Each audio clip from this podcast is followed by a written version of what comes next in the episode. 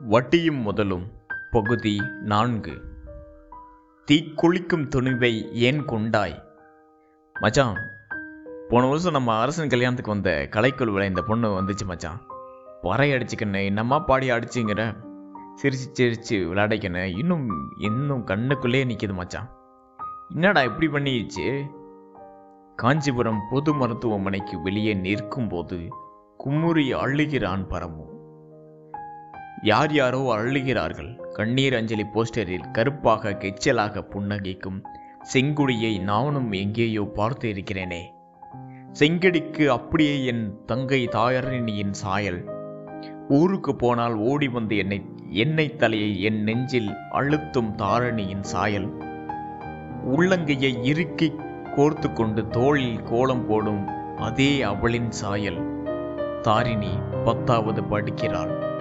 Thanjavur EB colony சாலையில் இருந்து lady board சைக்கிளில் தினமும் வீட்டுக்கு அந்தியை அழைத்து வருவது அவள்தான். அலைபேசியோடு கலகலத்து மொட்டை மாடிக்கு ஓடுகிறாள். சன் மியூசிக்கில் பாடல் வைத்து கூடவே பாடுகிறாள்.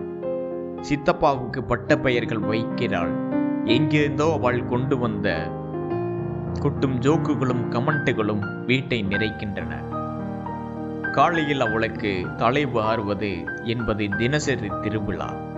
அவள் பருவங்களை கடப்பதை அச்சமும் பெருமையுமாக பார்த்து கொண்டு இருக்கிறோம் நாங்கள். அவள் கல்யாணத்துக்கு என்று வங்கியில் சேமிப்புக்கு அடங்கி தொடங்கி இருக்கிறார் சித்தப்பா. இந்த வயதை வயதை கடந்து விட்டோமே என்ற ஏக்கத்தை விதைத்தபடி ஒரு பூச்செடியைப் போல வளர்ந்து வளர்ந்து கொண்டு இருக்கிறாள் தாரிணி. நீ ஏன் செத்துப்போனாய் செங்குடி? இப்படி தீ வைத்துக் கொண்டு வலித்து துடித்து ஏன் செத்துப்போனாய்?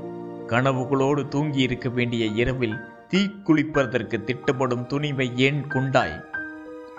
உடலை தீ தின்னும் நொடிகளை நினைத்து பார்க்க முடியாத போது எப்படியடி அதை செய்தாய்?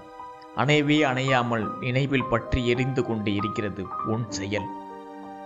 மருத்துவமனையில் இருந்து பாலித்தீன் பையில் சுருண்டு வந்த உன்னை பார்த்தபோது என் கண்களில் தள்ளும்பி வழிந்தது தாரிணிதான் தாரிணிதான் தங்கச்சி. மங்களப்பாடியில் செங்கோடி வளர்ந்த மக்கள் மன்றத்துக்கு உடல் போன போது நிறைய சின்ன பிள்ளைகள் அக்கா அக்கா என்று கதறி அழுதார்கள். ஐயோ இந்த பிள்ளைகளுக்கெல்லாம் தினமும் செங்கோடி தான் டியூஷன் எடுக்கும்.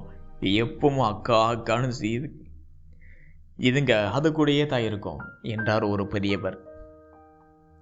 ஓர் உயிர் எல்லாவற்றையும் விட மேலானது என்பதில் சந்தேகமே இல்லை.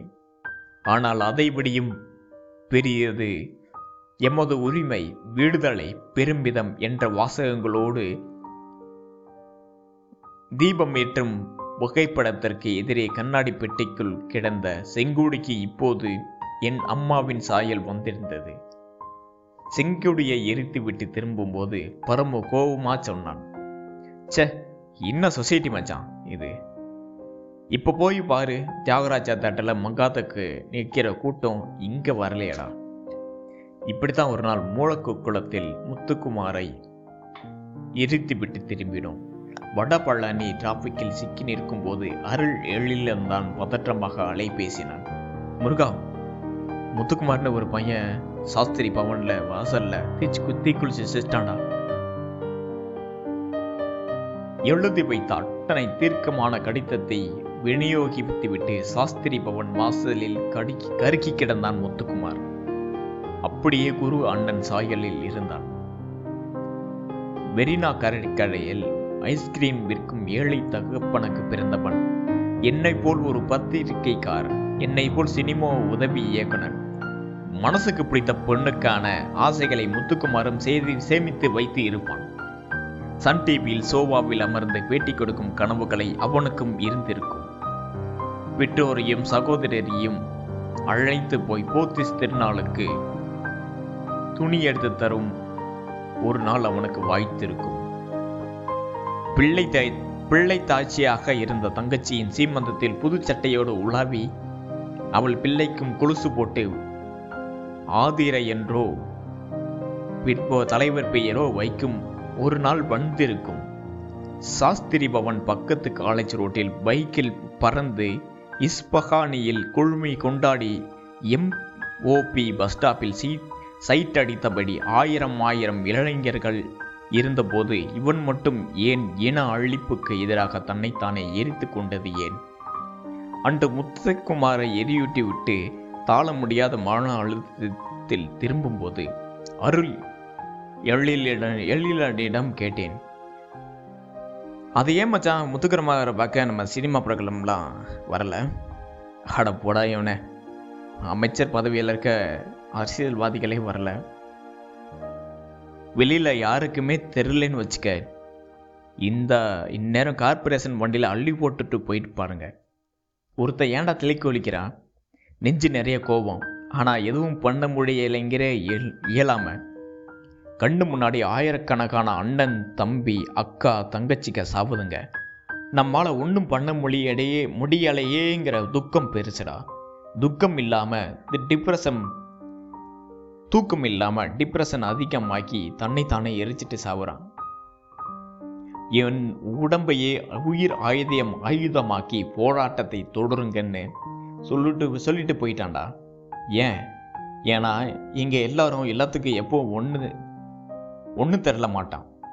எல்லாத்துக்கும் காரணம் இந்த நாட்டோட பாலிட்டிக்ஸ் இந்த தலைவர்களோட சுயநலம். எல்லா தலைவர்களும் ஒன்றா நின்று இதை எல்லாம் எதிர்த்து எதிர்த்து கேட்டால் எவனும் செத்து இருக்க மாட்டான்னு பார்த்துக்க முத்துக்குமாரம் செங்கோடியின் சாக முழு முதற் காரணம் இந்த தேசம். இதன் அதிகார மையங்கள்.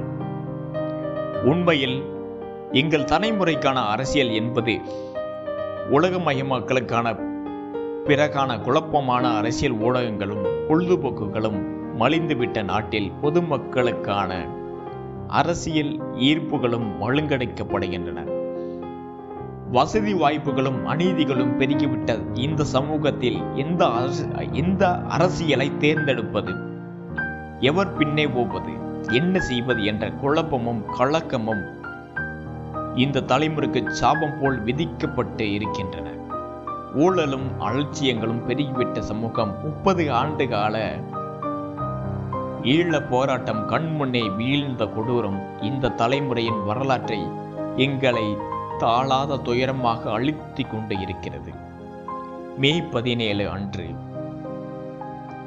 தலைவர் கொல்லப்பட்டதாக அவரது உடல் காட்டப்பட்ட காட்சிகளின் தொலைக்காட்சியில் விரிந்தபோது எங்கே போவது யாரை கேட்பது என்ன செய்வது என தவித்து அலைந்த பெரும் இளைஞர் கூட்டத்தை நான் அறிவேன்.